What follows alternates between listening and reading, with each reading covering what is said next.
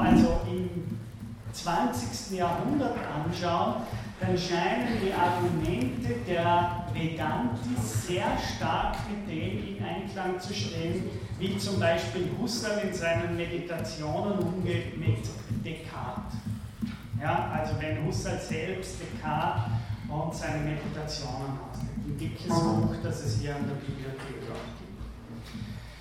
Äh, ich werde also jetzt weiterfahren. Ein weiteres Argument dass die Vedantis gegen die Buddhisten eingehen, das ich interessant finde, das geht jetzt eher in die Richtung von Adorno, äh, ist das, dass sie sagen, die Unterscheidungskraft ist ja nicht die einzige Kraft, die Differenzen produziert. Ja? Das heißt, das Argument, das wir jetzt hören werden, ist das, dass sie sagen werden, es gibt doch schon in den Gegenständen selbst Differenzen, in denen sich Gegenstände von anderen Gegenständen unterscheiden und dass diese Differenz nicht erst idealistisch durch unseren Geist allein in die Gegenstände hineinkommt. Ich zitiere, das ist gleich anschließend auf der Seite 265 von der Seite 264, wo wir das letzte Mal geendet haben. Weiter, wenn man die Erkenntnis des Gefäßes und die Erkenntnis des Gewebes, also zum Beispiel eines Teppichs, unterscheidet, so liegt die Verschiedenheit in dem, was unterscheidet dem Gefäße, dem Gewebe, nicht allein in dem, was unterschieden wird der Erkenntnis.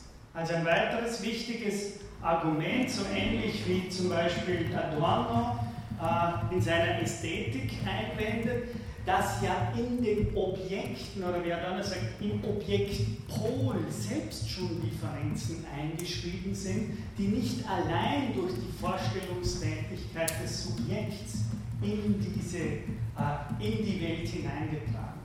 Also auch hier wieder ein ähnliches Argument wie bei der Wahrnehmung, in dem in der gesagt wurde, dass die Eigentümlichkeit eben der Differenz zwischen Wach- und Schlafbewusstsein darin beruht, dass wir im wachen Zustand explizit die Außenwelt als eine mehr oder weniger an sich auch existierende Realität erfahren und nicht nur als unsere Vorstellung. Und hier dieselbe Geschichte.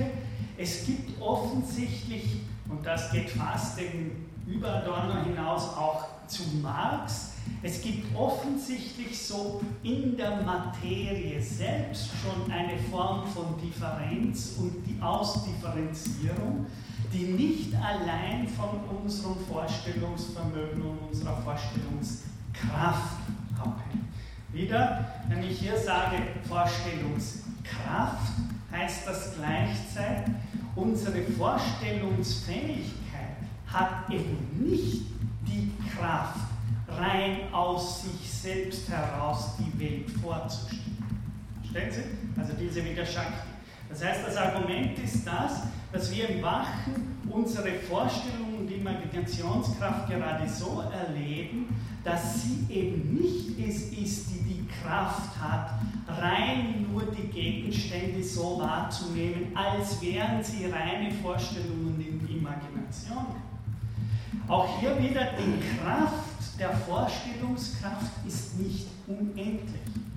Die Kraft der Vorstellungskraft ist bedingt durch den Einbruch des Realen, wie wir mit Lacan sagen können. Und darum ist das ist auch ein wichtiger Hit, wie ich immer sage im Englischen, also ein Schlag, ein Trauma, ein Schock.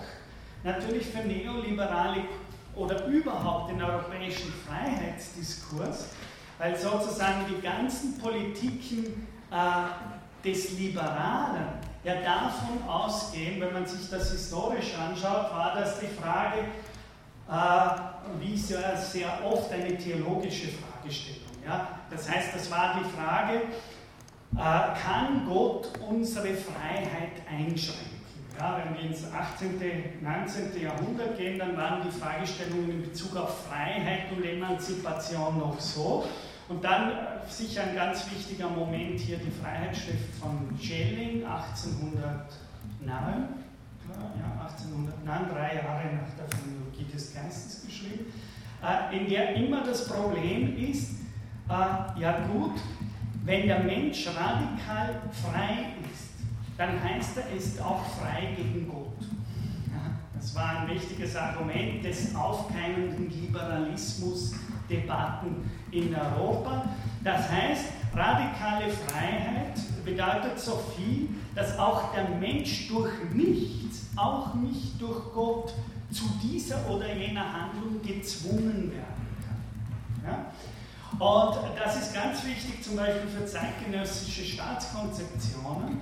Das heißt, weil sie Rawls oder so Gerechtigkeitskonzeptionen haben, dann haben sie immer das Argument, es gibt nichts, was die Freiheit des Menschen overrulen könnte. Ja?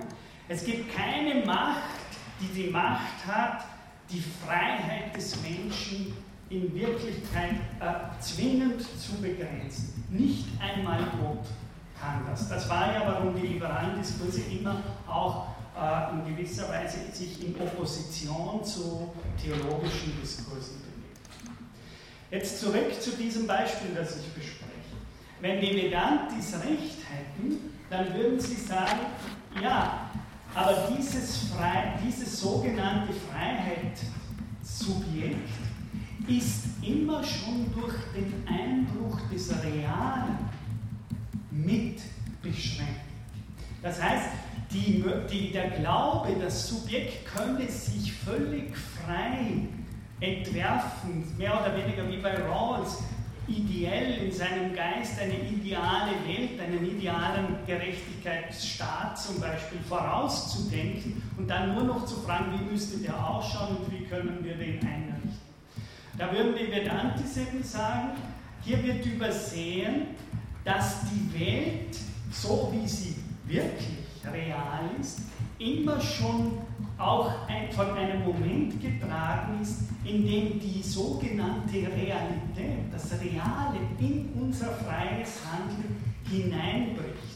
Und darum würden Sie sagen, äh, ist es der Grund, warum das liberale Subjekt die Welt nicht einfach aus sich selbst heraus erfinden, konzipieren und schöpfen könnte, so wie Münchhausen. Das ist eine der Konsequenzen dieses, wenn Sie wollen, Realismus, der sich hier in den äh, in Vedanta zeigt. Die Stelle geht dann weiter und Sie können sich wahrscheinlich nicht mehr erinnern, darum wiederhole ich das noch kurz. Das letzte Argument des Buddhisten war ja, äh, dass er versucht schon vorzubalgen, woher kommen die Differenzen dann in die Welt. Und der Buddhist hat geantwortet durch die Vasanas, also durch die unterschiedlichen Archive, die wir mitbringen, sozusagen durch die unterschiedlichen Archive unserer Subjektivität. Die macht es, dass jeder von uns perspektivisch unterschiedlich die Welt wahrnimmt. Also die Unterscheidung kommt für den Buddhisten über diese äh, Archive, Samskara im Sanskrit, über diese unterschiedlichen archivierten Erfahrungen, die wir mitbringen, das ist der Grund, warum wir dieselbe Sache unterschiedlich perspektivieren und unterschiedlich erfahren. Das heißt, wieder der Buddhist sagt, die, die Unterscheidungsfähigkeit, Viveka Sanskrit, kommt über die unterschiedlichen Subjektivitäten, also die unterschiedlichen Strukturen von Subjektivität in die Wahrnehmung. Ja? Dass jeder von uns denselben Vorgang unterschiedlich sieht und interpretiert, liegt einfach durch den perspektivischen Charakter der jeweiligen, liegt in der Perspektive des jeweiligen Archivs ihrer unterschiedlichen Subjekte. Und jetzt antwortet der Vedanti auf dieses Argument wie folgt. Und auch darauf können wir uns hierbei berufen, dass man das Sehen des Gefäßes und die Erinnerung an das Gefäß unterscheidet. Das heißt, Sie kommen, ich glaube, ich hoffe, Sie können langsam die Richtung sehen. Er sagt wieder, so wie beim Wachen und Schlafen, wir besitzen doch ein klares Bewusstsein der Differenz dieser beiden Zustände. Wir können doch im Alltag äh, ziemlich problemlos unterscheiden zwischen dem Zustand des Schlafens und dem Zustand des Wachens. Ja? Und genau das sagt er hier.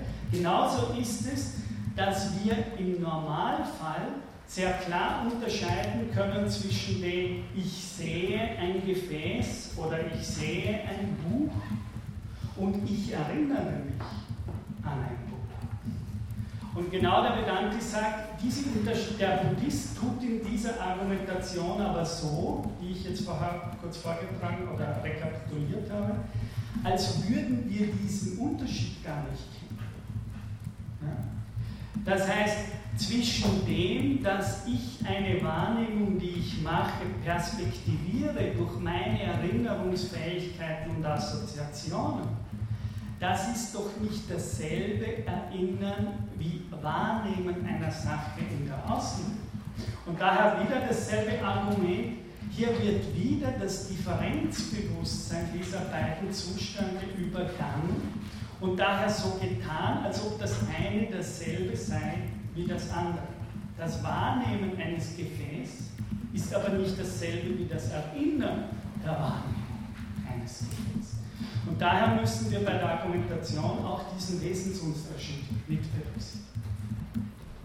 Ja? Eine sehr oberflächliche Frage, aber das heißt, ähm, wie es in dem Film der Matrix war, das heißt, das würde, das würde gar nicht funktionieren, dass, dass in uns eine Vorstellungswelt vorgegaukelt werden kann. Genau, Matrix sind gute Zizek, ja, zum Beispiel, der hat ja viel darüber, der Philosoph, hat viel darüber geschrieben, dass natürlich der Film Matrix, äh, ich habe den Film sehr mit großen Bewunderung angeschaut, äh, weil er so unglaublich auch asiatisch ist. Ja? Aber genau der Film wäre ein gutes Beispiel, was zu sagen. Das heißt, der Film suggeriert, dass die Simulation einer realen Welt in eins fallen würde mit der realen Welt selber. Ja? Und das wäre genau, was idealistische Konzeptionen machen würden oder in dem Fall, den wir besprechen, für den Vedanti der Buddhist macht, indem er sagt, diese reale Welt ist nichts anderes als eine, eine Simulation von Vorstellungsfantasien. Es gibt nur die vorgestellte Welt. Und der Vedanti nochmal würde sagen, das mag zwar wahnsinnig befreiend für uns wirken, weil uns das zu einer Art Gott macht. Die Schwierigkeit würde der Vedanti nur sagen, warten Sie, bis die Realität diesen Subjekten zurückschlägt. Und ich sage das immer, das ist das, ich habe das jetzt letzte Mal, das sind vielleicht anschaulichste Beispiele. Matrix funktioniert nicht bei der Erziehung ihres Kindes. Da machen sie sofort den Unterschied zwischen, du stellst dir nur vor, dass da Autos kommen auf der Straße und du stellst es dir nicht nur vor, sondern da kommen Autos. Das heißt, äh, Matrix scheitert am Einbruch des Realen. Das ist eine Formulierung von Lacan, also die, die ich hier unterschreibe oder zitierend wiederholen. Ja? Das heißt, und das ist ganz wichtig, äh, weil das heißt, dass durch die Fähigkeit, ich sitze auch da für Meditationspraktiken, ja, ich sitze da und verändere meine Vorstellungskraft und Vorstellungsfähigkeit und damit verändert sich gleichzeitig die Welt draußen. Äh, das führt meistens in, irgendwann zu einem Megaschlag der Realität. Ja? Dass sich hier zwei Formen von, von Realität aufbauen, die dann, wie die Vedantis gesagt haben, irgendwann kommt die Falsifikation dieser Dinge. Ja? Und die vorgestellte Welt stimmt plötzlich nicht mehr überein mit der sogenannten realen. Und das ist eben genau, das will ich sagen, seltsamerweise das Argument der Impf, der orthodoxen ja? Also, äh, die sich hier kritisch äußern. Jetzt geht er, wie Sie denken können, jetzt geht es weiter wieder mit, der, mit dem Vedanti. Und der antizipiert jetzt mögliche Einwände, die von Buddhisten kommen werden, auf seine Seite. Aber wenn die Vorstellung ihrer Natur nach Empfindung ist, können Sie sich erinnern, was wir letzte Stunde dazu gesagt haben? ist ja ein wichtiges Argument, dass der Vedanti sagt, das Gemüt ist auch ein Sitz unserer Vorstellungskraft. Ja? Also auch im Gemüt haben wir Vorstellungen, Empfindungen, äh, Gefühle, Schmerz, Lust, Ärger, Stimmungen, Affekte. Auch im Gemüt haben wir Affekte, aber was hier sagt, auch die Gemüt ist eine, eine der Vorstellungskräfte, ja, auch nach Kant. Ja? Ist die Rezeptivität des Gemüts noch eine Weise des Vorstellens, und jetzt kommt aber wichtig, von wem? Schon der Satz allein ist für zwei Drittel dummer Psychologismen tödlich. Ja? Denn auch ein Gefühl hat meistens, ist nicht nur ein Affekt in der Privatsphäre der Subjektivität, sondern wie ich hier mit Spinoza, aber selbst mit Leuten wie Husserl im 20. Jahrhundert noch sagen kann, heißt ja ursprünglich Affekt gar nicht Gefühl, sondern so viel wie Affektion im Sinne, die Sonne schickt ihre Strahlen raus und damit affiziert sie mich. Ja? Das heißt, das Gemüt ist in der alten Bedeutung gerade nicht ein privates Vermögen. Selbst noch bei Kant ist es kein privates Vermögen, sondern im Gemüt erschließen wir die Welt halt auf gemütvolle, stimmungsmäßige Art und Weise. Das heißt, das Gemüt ist gerade nicht eine Weise des In mir Selbstseins, sondern Philosophie historisch genau das Gegenteil. Es ist die Weise, wie wir von der Welt draußen affiziert, das heißt objektiv angegangen werden. Ja? Wenn ein Ton klingt, dann affiziert er mein Ohr über diese Affektionswelt. Und das heißt, die, das ist nicht nur eine Vorstellung in meinem Kopf, sondern das ist ein Klang, der gleichzeitig durch den Raum geht und mein Ohr affiziert. Ja? Und das ist genau, was, was sie sagen. Aber wenn die Vorstellung ihrer Natur nach Empfindung ist, das war Empfindung. Das heißt, das Empfinden selbst ist eine Weise des Angegangenwerdens von der Welt draußen und nicht in mir. Das ist die alte Bedeutung von Affektion, noch bei Kant.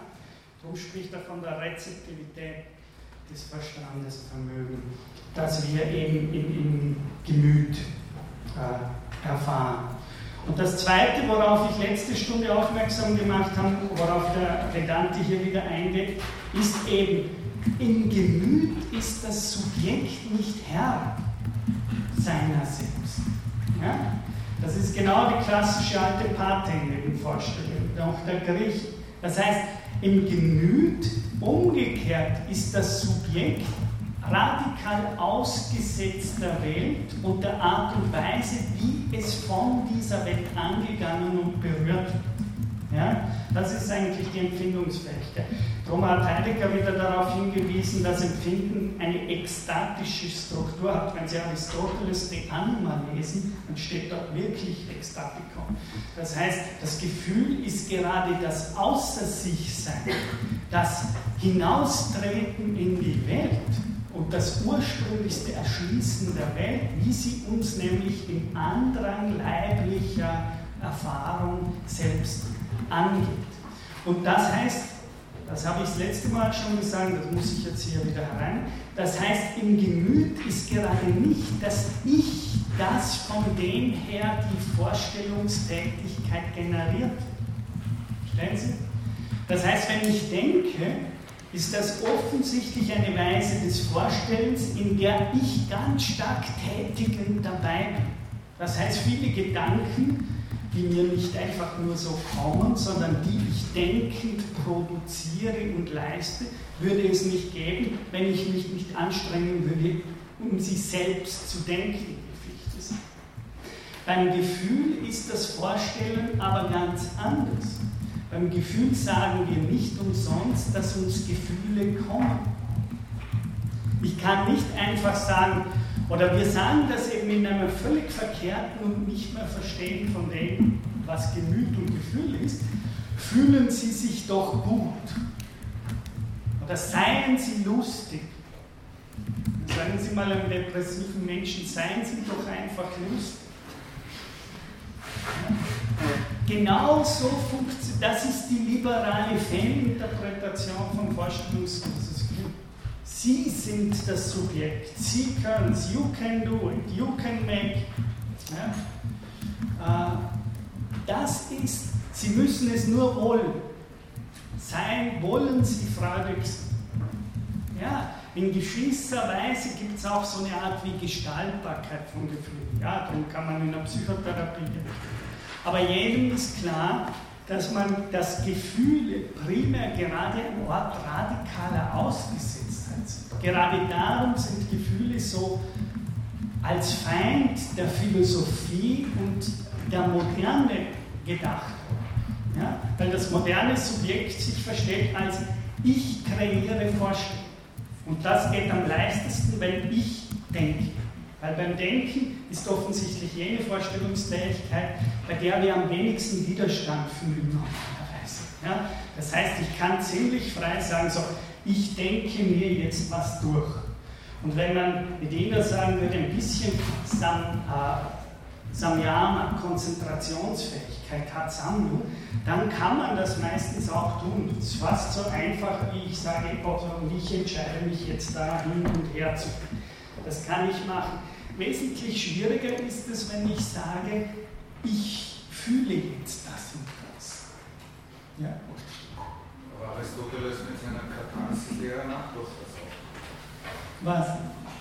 Dass er Gefühle quasi produziert, indem er im Theater äh, die umliegenden Menschen beeinflusst und dieses Gefühl quasi durch die Vorstellungswelt wieder nachzuvollziehen. Genau, es gibt natürlich, das wissen wir auch alle, dass es den Versuch gibt, in die Gefühle einzugreifen oder das heißt, klassisch bei Aristoteles könnten wir auch sagen, das ist ja der Grund, warum in vielen Kulturen die Rhetorik so wichtig ist. Das heißt, wie kann ich zu ihnen sprechen, so dass ich bis in die appellative Stimulation ihres Gemüts komme.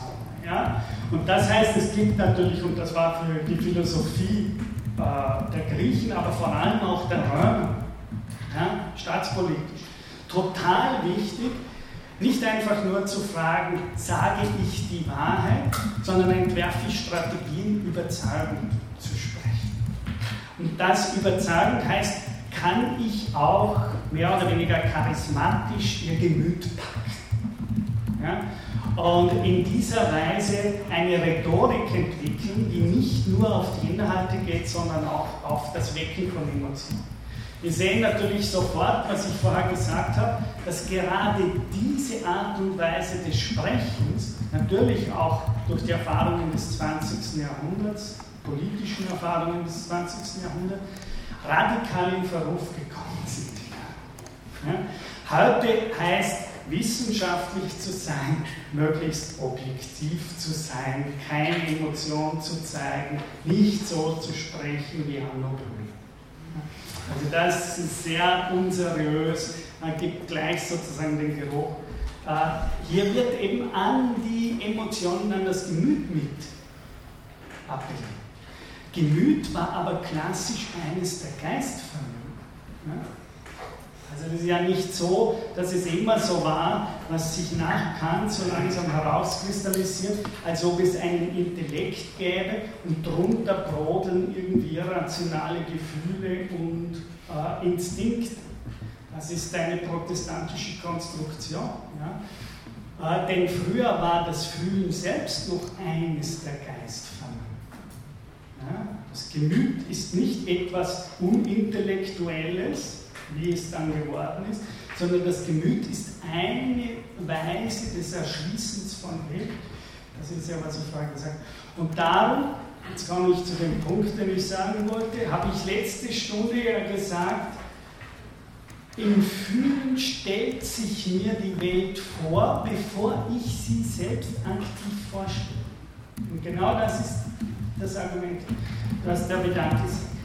Das heißt, er sagt, aber wenn die, Vor wenn die Vorstellung ihrer Natur nach Empfindung ist, haben wir damit nicht die These des Gegners, also des Buddhisten, zugegeben, dass nämlich die ganze Welt nichts anderes als in der Vorstellung, also wenn man will, im Gemüt existiert. Oh nein, sondern wie die Lampe, damit sie leuchtet, noch eines anderen, apprehendierenden des Auges als Mittel bedarf, ebenso bedarf auch die Vorstellung noch der Sichtbarmachung und erst indem noch ein anderes, sie apprehendierendes da ist, wird, wie bei der Lampe, ihr Scheinen offen.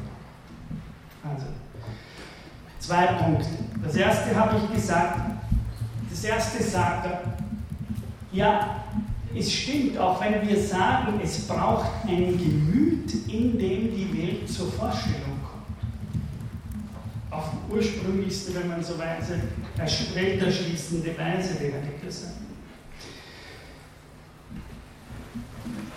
Dann ist noch nicht damit ausgemacht, was Gemüt heißt.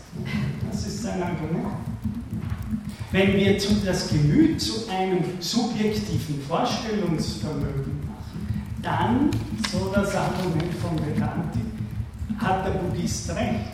Dann bin ich es, der mir vorstellt, ich stelle mir jetzt Angst vor. Oder ich stelle mir, und das haben sie bei ganz vielen Philosophy of Mind Strömungen, haben sie genau diese hyperkonstruktiven Ansätze. Das heißt, es funktioniert dann so, Sie empfinden nur Angst, weil Sie sich die Angst einbilden oder weil Sie sich die Angst vorstellen. Oder umgekehrt, Sie empfinden nur Freude, weil Freude nichts anderes als eine Ihrer Vorstellungen ist. Ja? Genau dagegen sagt er, da, da wird das Vorstellungsvermögen der Empfindung falsch.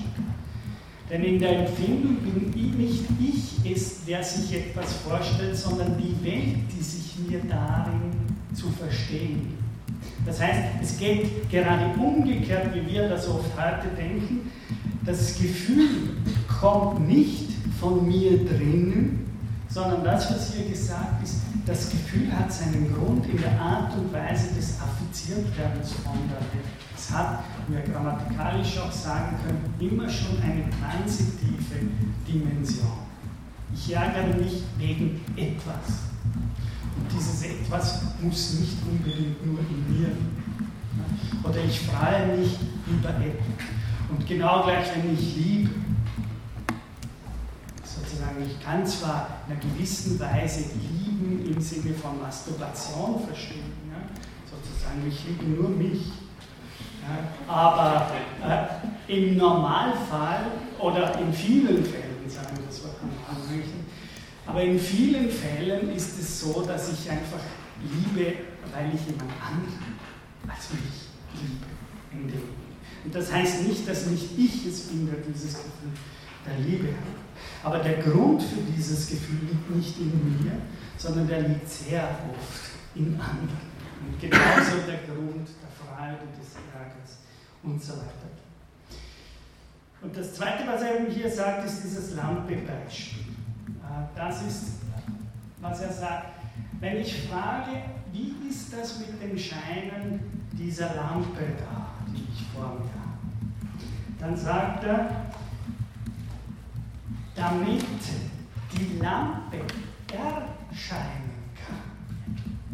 Und zwar sie selbst, dieses Licht, diese Lampe, braucht sie ein zweites außerhalb von sich. Das ist sehr wichtig.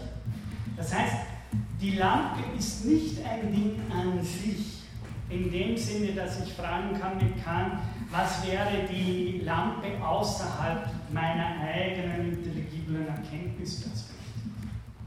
Sondern was hier gesagt wird, die Lampe kommt erst zu sich selbst, nicht erst in ihrem Scheinen und Erscheinen, sondern im Wahrnehmen dieses Erscheinens. Das heißt, die Wahrnehmung ist nicht etwas dem Scheinen der Lampe äußerst, äußerliches. Wenn Sie Nietzsches Zarathustra lesen, dann werden Sie, es einen wunderbaren Aufsatz von Alexander Nehammer darüber, über die, die Wandlungen der Funktion der Sonne bei Nietzsche. Und bei Nietzsche beginnt gleich am Anfang der Zarathustra, die Sonne taucht wieder mal am Morgen auf und er sagt, ach, so sinngemäß, ach du großes Gestirn, was wärest du ohne die, die du erleuchtest, denen du leuchtest. Das heißt, der Vedanti sagt, jetzt kommen wir langsam wieder zum Immanenzgedanken zurück, die Sonne genügt sich in ihrem Erscheinen noch nicht selbst, sondern dieses Erscheinen ist per se schon ein Erscheinen im Sinne eines sich offenbar, das ist das Wort auch im Sanskrit, eines Offenbarmachens. Ja? Und zwar für jemanden, dem sie erscheint. Erst im Wahrgenommen werden erfüllt sich das Erscheinen selbst in seinem Sein. Sie wissen, ich habe am Anfang gleich gesagt, äh, geistiges Wesen heißt in der englischen Philosophie so viel wie Sat, Chit, Ananda. Das heißt, das Sat, das Sein, das Erscheinen ist in sich schon auf ein Chit, einen Vollzug des Wahrnehmens dieses Erscheinens gerichtet. Das heißt, diese zweite Qualität kommt dem Sein als solchen schon zu. Indem sie zur Welt kommen, erscheinen sie, aber dieses Erscheinen ist immer schon ein Erscheinen in dem Sinne, dass sie dadurch anderen ansichtig werden können. Das heißt, das Erscheinen ist schon, übrigens Ansicht heißt griechisch Idee. Das ist das die ursprüngliche Bedeutung in der Alltagssprache von Platon noch, von dem Wort Idea, dass eben er dann eben philosophisch einen anderen äh, Bedeutung.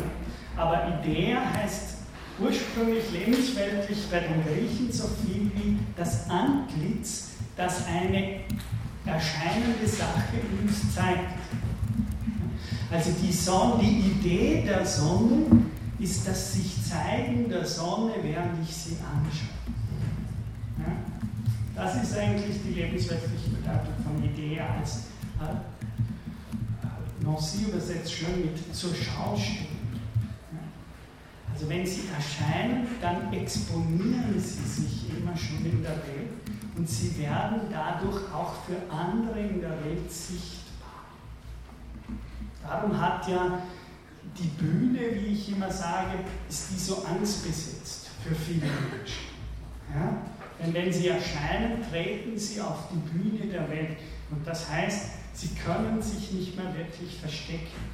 Man kann sie sehen und wahrnehmen. Und das ist ja oft, was ich da an dieser Stelle sage, warum Kinder, gerade wenn sie zur Welt kommen, noch klein sind, oft sozusagen sich verstecken wollen, indem sie die Augen zumachen oder sich unter einer Decke verkriechen um sich mehr oder weniger wieder zum Verschwinden zu bringen. Und das liegt darin, dass Sein als Erscheinen so viel auch heißt wie sich zeigen und damit weltweit öffentlich werden, offenkundig. Wir haben ein schönes deutsches Wort, äh, dass man, dass man so richtig mal denken muss und das natürlich hier auch im Sanskrit verwendet das heißt, erscheinen heißt auch weltweit offenkundig werden, sein Gesicht, sein Antlitz, seine Idee zeigen. Und das, ist, und dieses sich zeigen, der, der, der, der Sinn ist ganz wichtig.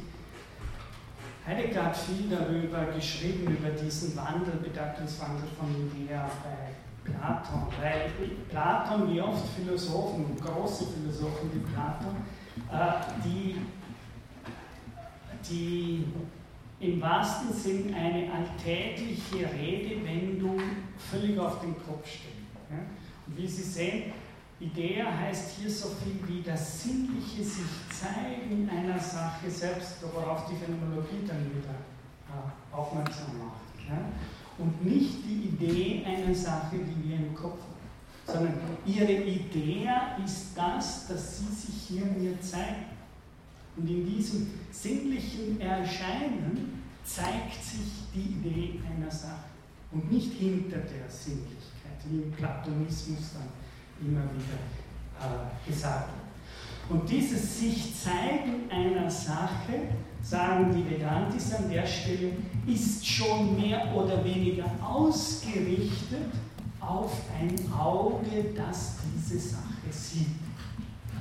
Mit Deleuze könnten wir sagen, die Sache und das Auge, die sind miteinander verbunden. Das Auge hat sich schon aus der Verbindung mit dem Licht heraus generiert. Das Auge steht immer schon in der Verbindung mit Licht. Und würde es das Licht nicht geben, hätte sich das Auge gar nicht so herausgebildet, wie es sich herausgibt. Licht und Auge sind eigentlich gar nicht zwei Dinge, sondern das Erscheinen, sinnliche Erscheinen der Sache selbst ist schon hin und ausgerichtet auf ein mögliches Wahrnehmen dieser Sache von anderen. Das heißt, das Licht selbst baut sich so etwas wie Augen, von denen her es selber dann wahrgenommen werden kann. Äh, und das, das ist mehr oder weniger das Argument, das hier der Vedanti sagt. Das heißt, man darf nicht trennen zwischen Sein und Wissen, äh, Sein und Schein, sondern das Sein im Sinne von Erscheinen ist per se auf so etwas wie Sichtbarkeit für ein Wahrnehmen ausgerichtet. Und nur abstrakt können wir diese beiden Momente voneinander trennen. In Wahrheit bildet sich, bildet, wie Deleuze sagen würde, Licht und Auge eine kleine miteinander kopulierende Maschine. Ja, die sind miteinander verkuppelt. Und in Wirklichkeit können wir diese Copula sein, diese Kupplung und Verkupplung dieser beiden Momente können wir zwar abstrakt voneinander trennen, in Wahrheit aber gehören sie zusammen und lassen sich gar nicht so isolieren, dass wir sagen, es gibt hier das Auge und dort das Licht. Dann diese was sind in einer Copula, einem Sein, miteinander verbunden, sodass erst diese Verbindung die beiden voneinander in differenzielle Verhältnisse zueinander Gemüt zurückzukommen, vorhin erwähnten, wenn auch die Ursache für den Ärger oder die Freude außerhalb von mir liegt, liegt es ja doch bei mir, ob ich mich darüber ärgere. Ja, zu einem sehr kleinen Maß. Zu einem sehr kleinen Maß. Ich glaube natürlich, wenn wir jetzt in amerikanische Coaching äh, Workshops gehen, dann werden die das Gegenteil behaupten. Ja? Sie werden sagen, äh, aber sie müssen nur anders umgehen mit ihrer Angst. Und sie müssen nur lernen, schreckliche Dinge als lustig und freudvoll zu empfinden. Aber genau das ist natürlich das Argument des Vedanti, dass das, der traut diesen Coaches nicht. Er traut diesen Coaches nicht und er sagt, da ist irgendwas faul an der Sache. So einfach funktioniert das nicht mit dem Manipulieren und um, Umdichten der eigenen Gemütsverfassung. Nicht, dass offensichtlich gehört auch zu Gefühlen, das, was Sie sagen, eine Form von äh, Möglichkeit, mit ihnen selbst auch nochmal umzugehen sozusagen zu sagen, dem depressiven Menschen, okay, nimm dich zusammen, reiß dich zusammen. Ja, aber so, Fokus, Fokus. Habe eine wunderbare Performance im letzten Philosophie, äh, Philosophy on Stage Festival von Franz Welstra.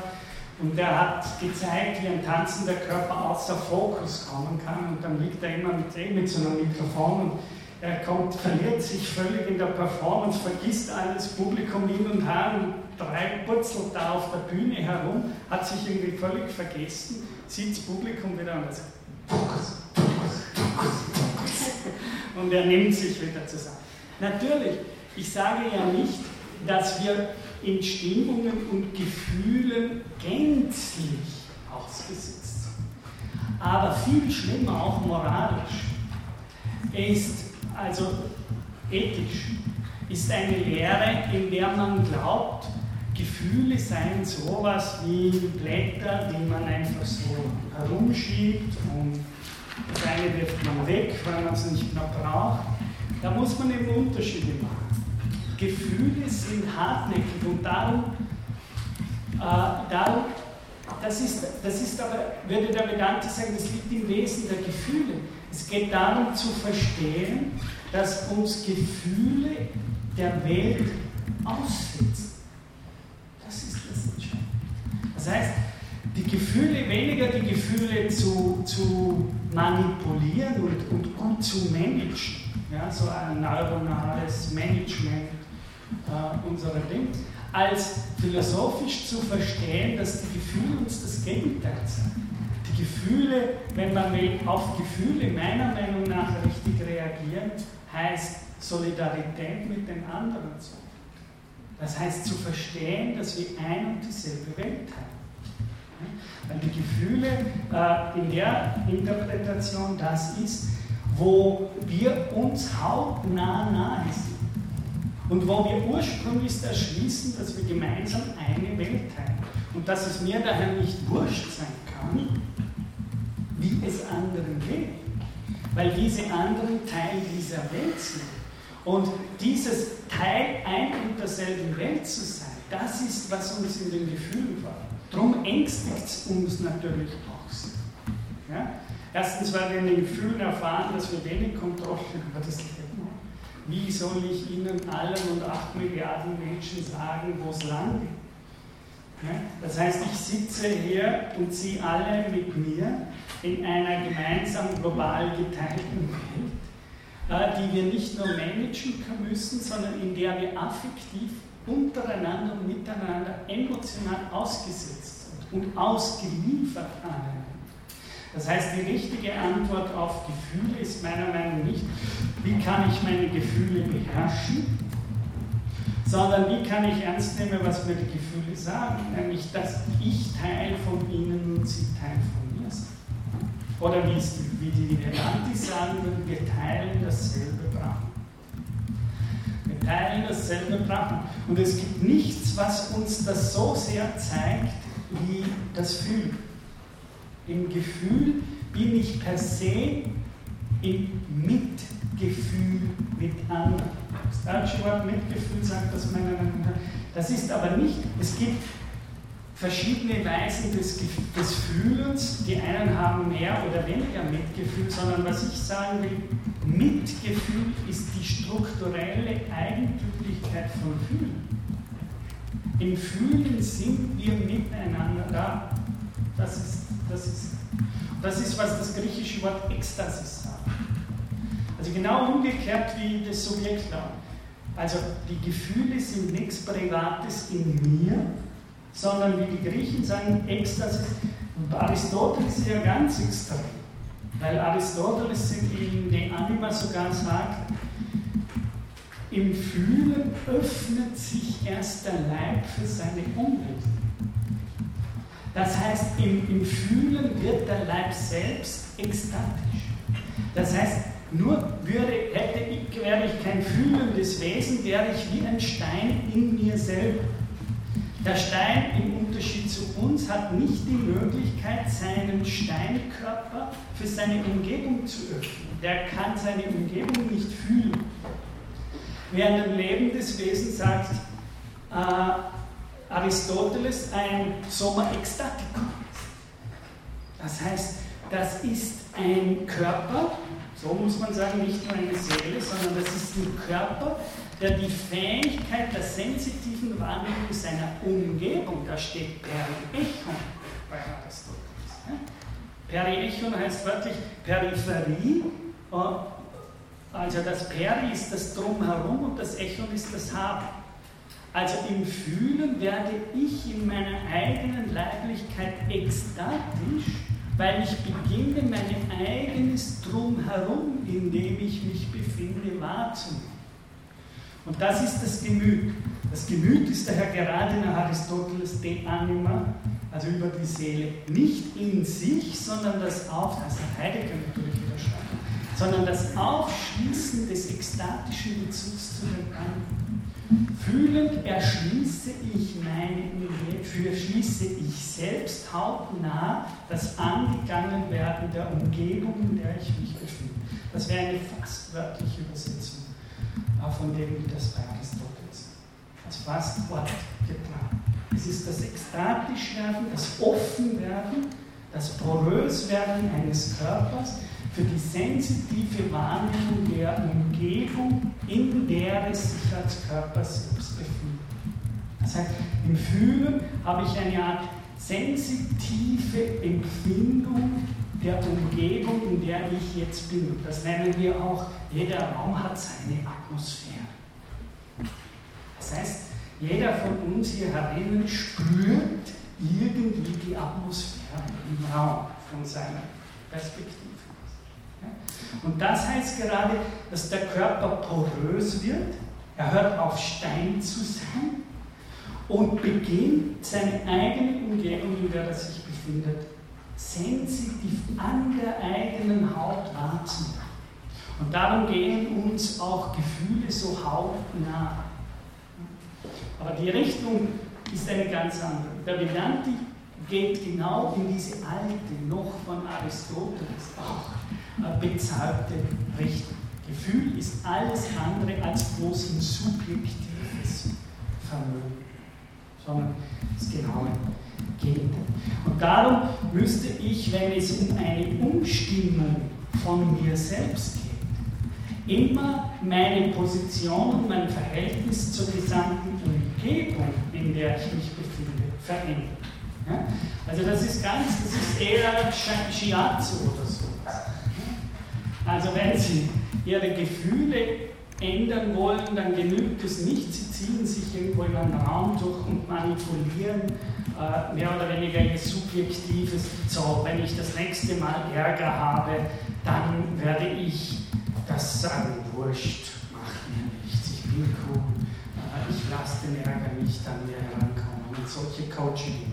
Äh. Nur wahnsinnig weit werden sie mit dieser Autosuggestion nie kommen. Ja? Denn der Ärger steigt nicht nur aus ihnen aus, sondern der Ärger kommt dann blöderweise sofort wieder raus, wo sie ihren Chef sind. Oder ihren Ex-Freund. Kaum sind sie in dem Bezug, flutsch in dem Milieu, in der Atmosphäre, flutsch, der Ärger ist schon wieder da. Und ihre subjektive Autosuggestion ist blöderweise, auch wenn sie sich noch so angeschrieben, in kürzester Zeit flutsch wieder. Also das ist, das ist äh, das im, im Fühlen ist die ursprünglichste Weise des Sein bei den anderen und mit Und darum sind wir da so verletzbar, weil ich im, im Fühlen nicht in mir bin, sondern draußen bei der Welt. Inwieweit meint ihr dann, dass also Gefühle irgendwie rational zu sind oder beeinflussbar oder gar nicht? Die Buddhisten sagen ja eigentlich, die Buddhisten sagen ja, wenn man irgendwie so Wut drückt oder so, oder Aggression oder sonst irgendwas, kann man das ja irgendwie, weiß ich nicht, mit so einem ja, Verständnis oder so Vernunft oder so irgendwie auch so denken aber das ist ja gerade der Streitpunkt. Also das Erste ist, dass ich hier darauf antworte. Also am schönsten ist für mich hier wirklich, äh, ich bleibe dabei am systematischsten und klarsten für mich ausgedrückt, diese Antwort auf Ihre Frage ist in den Yoga-Sutren von Patanjali, dem berühmten Astanga-Yoga, achtfachen Weg. Die achtfachen Yoga. Äh, der beginnt nämlich mit Yama. Und Yama heißt, also der achtfache Weg der Meditation, ja, beginnt hier mit dem in Ordnung bringen der Beziehungen gegenüber den anderen. Wie sollen Sie meditieren? Ich, ich, wie wollen Sie meditieren und in, in in eine innere Ruhe kommen, wenn sie, ich kann es auch biblisch-christlich sagen, mit dem Nachbar verstritten sind, mit dem Bruder und ihrer Schwester verstritten sind.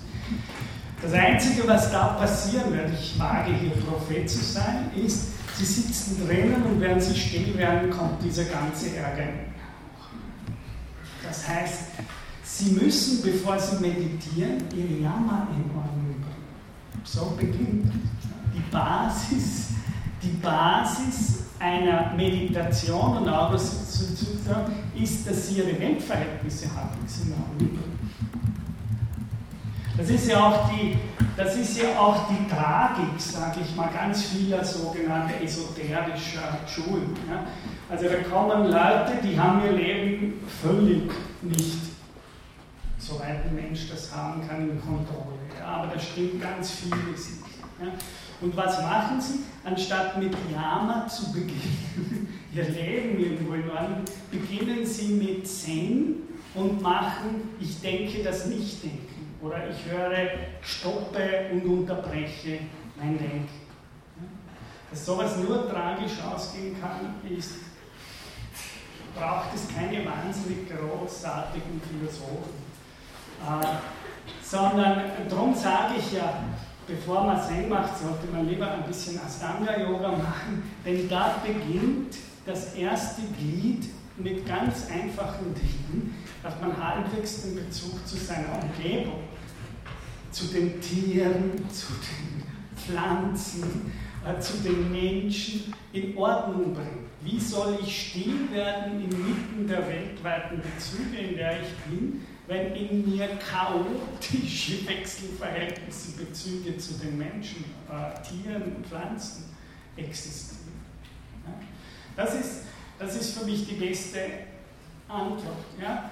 Und dann, wenn man mehr oder weniger hier halbwegs zur Ruhe gekommen ist, dann kann man beginnen, ja, sozusagen sich auch um eigene, wo habe ich sozusagen Niyama dann, wo, wo habe ich eigene irgendwie in meinem eigenen Leib einverleibte Problemzonen, sage ich mal, damit meine ich nicht irgendwie ein bisschen zu viel Fett oder so, sondern ich meine damit eher, äh, dass ich virtuelle problematische Vrittis habe, also sozusagen irgendwelche Wirbel, an meinem eigenen Leib, die mich nicht zur Ruhe kommen lassen. Sei das Krankheit, sei das Schmerz, äh, sozusagen eine wirkliche Krankheit, oder seien das eher innere Organe, sage ich, die immer wieder mich in die Zerstreuung bringen. Und erst dann, wenn diese Basis, sagt das Tanga Yoga, in Ordnung gebracht wird,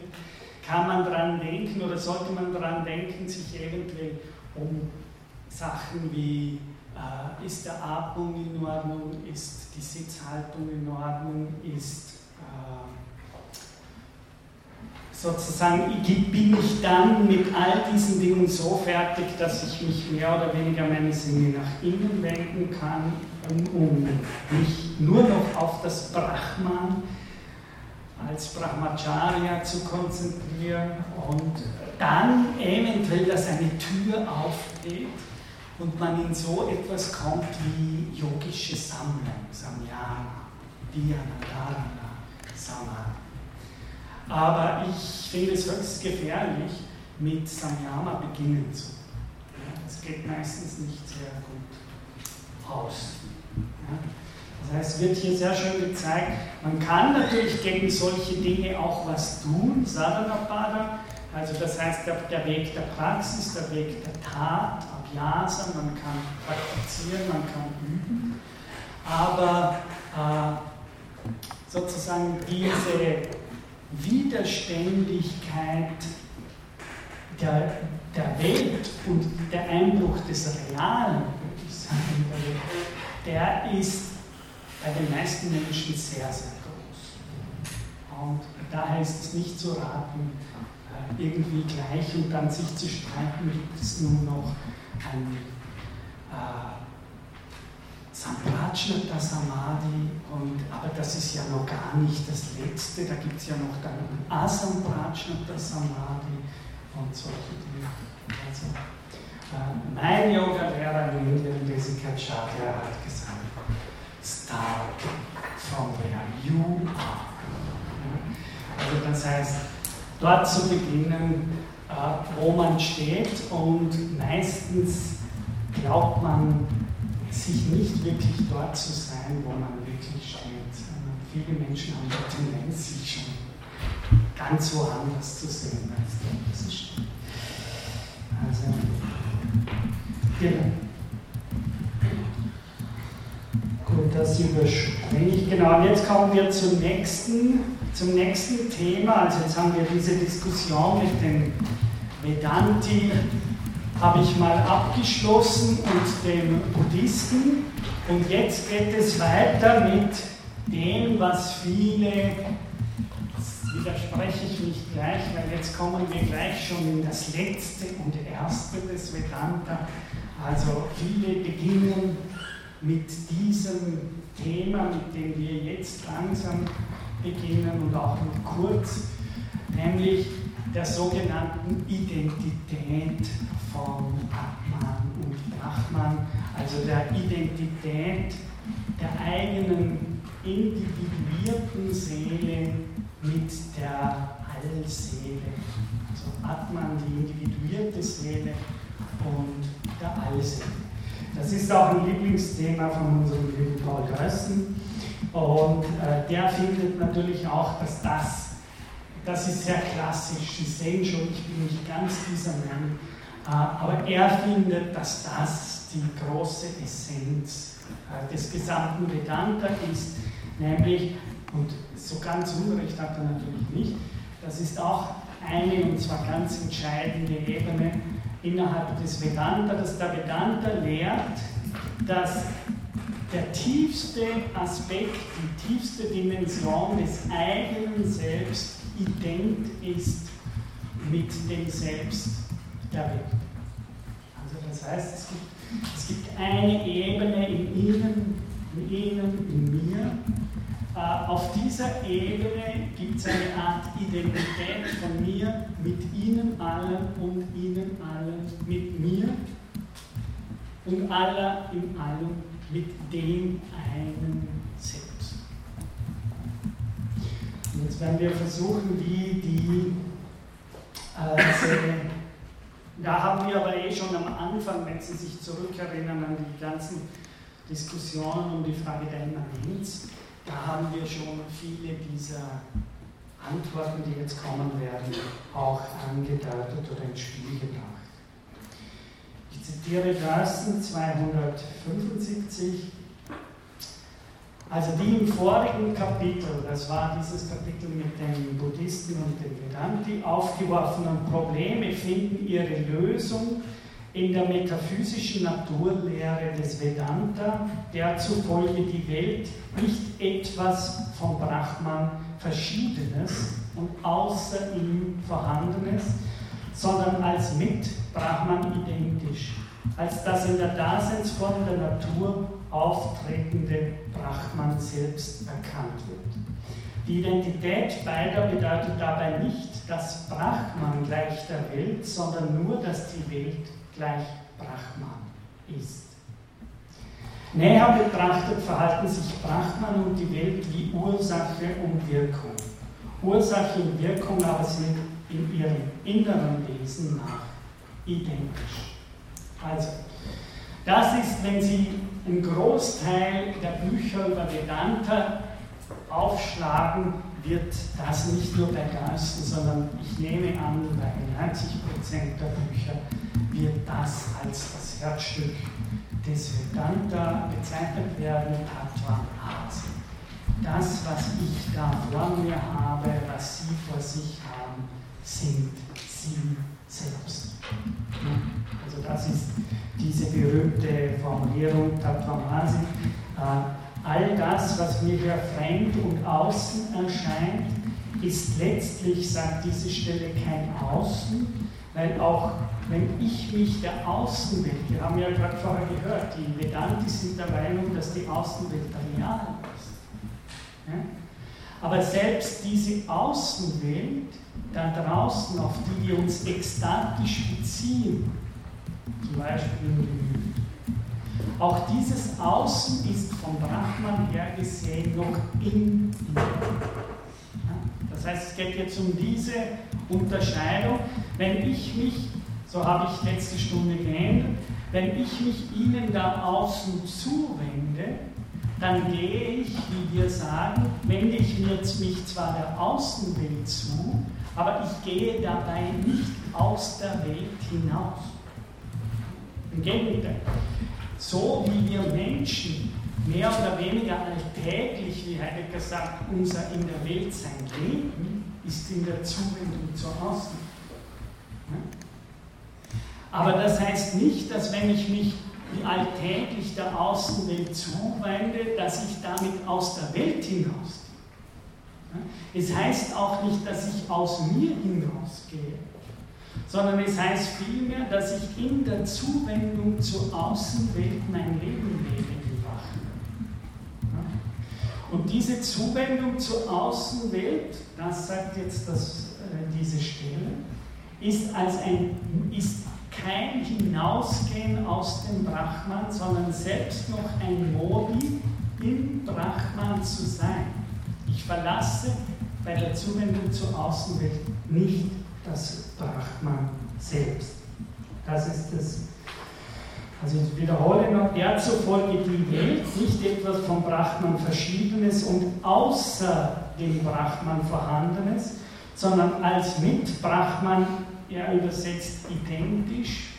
Das würde ich nicht übersetzen, sondern ich würde eben sagen, als dem Brahman immanent, als das in der Daseinsform der Natur auftretende Brahman selbst erkannt wird. Also jetzt die zweite Sache. Wenn wir uns da hinauswenden, dann würde er an dieser Stelle, ist dieses Außen, das in der Daseinsform der Natur selbst auftretende Brahman. Das finde ich ein ganz schöner Kontrast. Das heißt, die Welt, so wie sie sich in der Vielzahl der Phänomene zeigt, ist eben die als Wirkung, als eine Seite der Ursache des Brahmans selbst sich ausbreitende Seite des Brahmans, die wir dann als Aufgehen der Natur selbst verstehen. Das heißt, wie Spinoza sagt, das Brahman selbst in der Dimension seiner Manifestation ist nichts anderes als die in die Welt aufgehende Natur. Das ist ja der spinozistische Terminus und Dyson verwendet den hier an dieser Stelle auch, als das in der Daseinsform der Natur auftretende Brahman selbst. Und dann sagt er, äh, das heißt, die ganze Welt und das, was sich jetzt im, im Ausdehnen eines Weltkosmos zeigt, ist in, in dieser Identitätslehre, Brahman Atman, nichts anderes als eine Art Attribut, in der das Brahman selbst in sich selbst in der Welt auftritt. Das ist das Wort, das er hilft. Es ist mehr oder weniger, die Welt selber ist das sich in der Zeit und im Raum zum Auftreten, zum Erscheinen kommende Seite des Brahman. Und dieses andere Brahman, jetzt fragt er sich dann, Jetzt wird gesagt, auf der einen Seite ist dieses Brahman als Grund der Einheit dieser Welt etwas, das den Charakter einer Ursache hat. Ja? Andererseits ist die Welt selbst, sagt Ersten an der Stelle, die Wirkung dieser Ursache. Und das Dritte, was Darsten an der Stelle sagt, ist, Ursache und Wirkung, lehrt der Vedanta, sind im letzten miteinander identisch. Das heißt, es ist ganz wichtig, auch zum Beispiel für Kant oder wie Schopenhauer dann äh, die indische Philosophie liest. Sie wissen, bei Kant wird die Frage gestellt, sind Zeit, Raum, Kausalität nun äh, Formen des menschlichen Verstehens oder sind es Formen, die der Welt, dem an sich selber zukommen? Und Sie wissen, die Antwort, die Kant geben wird, ist, dass es sich bei Raum, Zeit, Kausalität nur um Erscheinungsformen des Buddhi handelt. Also er wird genau die Antwort der Buddhisten geben. Die heißen ja auch der Buddhisten. Das heißt, das sind Formen von Buddhi, von Intellekt, äh, die wir brauchen, um uns die Erscheinungswelt in gewisser Weise überhaupt vorstellen zu können. Die, was der Vedanta an dieser Stelle sagt, ist, oder die Lösung, die der Vedanta an dieser Stelle vorgibt, ist eine andere. Der Vedanta würde sagen, in der alltäglichen Vorstellung sind wir gewohnt, zwischen Ursache und Wirkung zu trennen. Wir sind gewohnt zu sagen, hinter der Wirkung gibt es eine Ursache. Also hinter der Wirkung, dass mir an der Haut warm wird, gibt es die Ursache der Sonne, die scheint. Ja? Äh, das wäre, es gibt drüben die, die Ursache und dann gibt es die Wirkung. Das, was der Vedanta vorschlägt, ist, dass diese Unterscheidung problematisch ist zwischen Ursache und Wirkung. Das heißt, er würde sagen, äh, das Brahman ist zwar so etwas wie im Grund eine Ursache, äh, aus der heraus und durch die hindurch die Welt in ihrer Mannigfaltigkeit am Entstehen ist. Aber wir dürfen diese Ursache, diese Wirkung, die daraus entsteht, nicht einfach von der Ursache trennen. Die Ursache, so habt ihr in den letzten Stunden mit Spinoza gesagt, bleibt all ihren Wirkungen selbst immanent. Und das heißt, die Entfaltung der Wirkungen der Welt, das heißt das Entstehen und die Ausdehnung der Evolution, der Schöpfung, wie wir das sagen, ist selbst mit dem Brahman, aus dem heraus diese Welt entsteht, in gewisser Weise ident und in gewisser Weise nicht ident. Ident ist die Welt, oder wenn Sie so wollen, die Schöpfung, christlich gesagt, mit dem, woraus diese Schöpfung kommt, weil die Schöpfung selbst nichts anderes als die Entfaltung dieses Grundes in Zeit und Raum ist. Also das ist die eine Seite, warum das Ganze ident ist. Es ist aber gleichzeitig nicht ident, weil das was sich entfaltet in Raum und Zeit, in Erscheinung trägt, sukzessive, wie wir bekannt sagen könnten, weil das, was sich hier zeigt, äh, gleichzeitig ein Ausdruck des Brahmans ist, aber nicht mit dieser Ursache und dem Brahman selbst ident ist.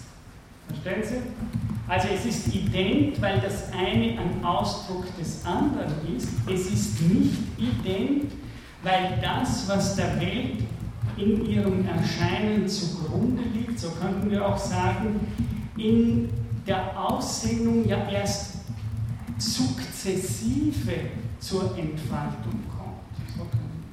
Das heißt, das Brahman, so wie es in der Welt erscheint, ist immer nur, bleibt dabei das Spinoza hier den schönsten Terminus gesagt hat, eine Art und Weise, sprich ein Modi des Erscheinens dieses, dieser einen Ursache. Die Ursache ist nicht hinter die Welt, sie geht hinein in die Sache, aber alles, was sich zeigt, weil es sich verändert im Laufe der Zeit und im Werden, kann nicht völlig ident sein mit dem Brahman, weil die jeweilige Zustand der Welt immer nur ein Wie des sich Zeigens dieses Brahmans ist, in einer seiner modalen Formen. Das heißt, es ist nur ein Modus, ein Wie des sich selbst in der, zur Erscheinung bringens und in der Erscheinung Zeigens dieses einen. Das ist, warum Sie sagen, Welt und Brahman sind nicht zwei Dinge, sondern es gibt nur dieses eine, das sich dabei entfaltet und in der Entfaltung selbst zum Erscheinen bringt. Und doch ist die Welt umgekehrt nicht einfach ident mit dem Brahman. Also das ist, was Darsten hier sagen will, wenn er sagt, äh, genau, die Identität beider bedeutet dabei nicht, dass das Brahman gleich der Welt, sondern nur, dass die Welt gleich dem Brahman ist. Das, ist das sind spitzfindige, aber für in ihrer Konsequenz, wie wir dann sehen werden, äh, ganz entscheidende Gedanken. Das heißt, die Welt ist immer ein Ausdruck des Brahman und mit dem Brahman ident. Aber das Brahman ist nicht ident mit der Das ist die, die letzte Lehre, die der Vedanta geben. Und sie ist, nochmal, sie ist Ausdruck des Brahman, weil das Brahman selbst ist, das sich im Werden der Welt ausdrückt. Sie ist nicht ident mit dem Brahman, da es sich bei jedem Ausdruck der Welt nur um einen Modus, eine Art und Weise des Inerscheinungstretens des Brahman selbst handelt. Genau das, es ist nur modale Darstellung. Und genau in dieser Differenz allein zwischen, also sozusagen in dieser Differenz liegt der einzige Unterschied in der indischen Schöpfungslehre, wenn Sie so wollen, zwischen dem Grund der Schöpfung, das was die Griechen eben Arche und Theos genannt haben, und der, der Entfaltung der Schöpfung selber. Der Grund selbst ist in der Schöpfung, aber die Schöpfung selbst ist nicht völlig ident mit dem Grund. Das ist die Identitätslehre äh, des Brahman. Jetzt haben wir eine das kann ich überspringen. Vielleicht genau, das wäre das Letzte, was ich noch kurz anbiete. Wir sind jetzt in der, genau bei, diesem, bei dieser Abteilung Tatvam Asi, das bist du, Seite 281 folgendes. Es gibt an den Dingen ein wechselndes, die Formen, Eigenschaften und Zustände derselben, welches dem Gesetze der Kausalität unterliegt, also der sukzessiven Abfolge, und ein beharrendes, Klammer schreibt und selbst die Substanz, welches ihm nicht unterliegt. Die Wirkung ist die vom Akasha, das ist der Äther, also dieses äh, Quintessenz der Elemente. Die Wirkung ist die vom Akasha anfangende, weithin ausgebreitete Welt. Die Ursache ist das höchste Brahman. Ja? Also das heißt, Sie müssen sich das so vorstellen, jetzt wenn ich sage, der Mensch ist für den Vedanti jenes Wesen, das die Fähigkeit hat, diese beiden Dimensionen des einen Brahmans erkennen zu können. Und das ist die Sonderstellung des Menschen, der kosmischen Stellung des Menschen in, in der indischen Welt. Das heißt, ein Tier, in, in jedem Tier, in jedem Stein sind diese beiden Dimensionen des Brahman vorhanden, aber von der kosmologischen Stellung ist der Mensch im, im Vedanta jenes ausgezeichnete Lebewesen, das die Fähigkeit hat, sich in seinem eigenen Leben beide Dimensionen des Werdens, sozusagen eines unendlich im Werden begriffenen Weltteils und einer Substanz, aus der heraus dieses ganze Werden wird, selbst an einen Leib leibhaftig innewerden zu das ist die gesonderte, wenn man will, die besondere oder ausgezeichnete Stellung, die den Mensch innerhalb äh, des, der kosmischen Ordnung in der indischen Philosophie entsteht. Das heißt, sie sind geboren mit dem ausgezeichnet, alle, unabhängig also Vedanta ist hier nicht rassistisch oder so, als Mensch sind sie in das Vermögen geboren, zwischen dem Werden, zwischen dem, was ewig wird und dem, aus dem heraus dieses Werden wird, so inne zu werden, dass sie diese beiden Dimensionen an ihrem Leib zu unterscheiden. Und das ist, wenn Sie so wollen, das, was dann in der Praxis indischer Philosophie versucht wird. Das heißt, äh, die indische Philosophie ist ein Versuch, die Menschen dahin zu führen, am eigenen Selbst, am eigenen Leib diese Unterscheidung tätigen zu lernen. Zwischen dem Teil von ihnen, in denen das Brahman sich weltweit ausdehnt, wird, verändert, verwandelt, transformiert, und jenem Teil ihres Selbst, in dem sie selbst unwandelbar im Grund dieser Schöpfung da. Das heißt, das Erkennen dieser Differenz und dieser Unterscheiden lernen dieser beiden Ebenen in ihnen selbst ist das letzte Ziel vedantischer Philosophie. Und dieses Ziel ist nicht nur gnostisch, oder ist gnostisch in dem Sinne, dass es dabei, wie die Vedanti sagen würde, nicht einfach nur um das intellektuelle Verstehen äh, dieser Unterscheidung geht, sondern dass dieses Verstehen, wenn es am eigenen Leib vollzogen hat, in sich eine Art emanzipative, befreiende Funktion hat. Das heißt, wenn jemand das wahrhaftig am eigenen Leib vollziehen hat, dann bedeutet es gleichzeitig eine Befreiung der Leiblichkeit selbst. Frei wird der Leib erst, indem er diese Unterscheidung gewahrt. Und das ist der Grund, warum die Philosophie in der indischen Konnotation immer auch, wie wir sagen würden, eine Art religiösen oder befreienden emanzipativen Charakter. Ihren Leib letztlich ins Freie bringen, ist nur über philosophische Erkenntnisse.